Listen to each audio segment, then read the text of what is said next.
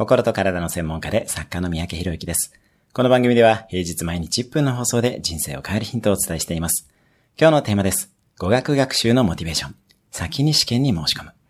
語学学習といえば誰もが挫折したことのあるものの一つだと思います。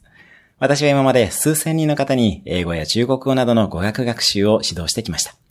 モチベーションを上げる鍵の一つは先に試験に申し込んでしまうことです。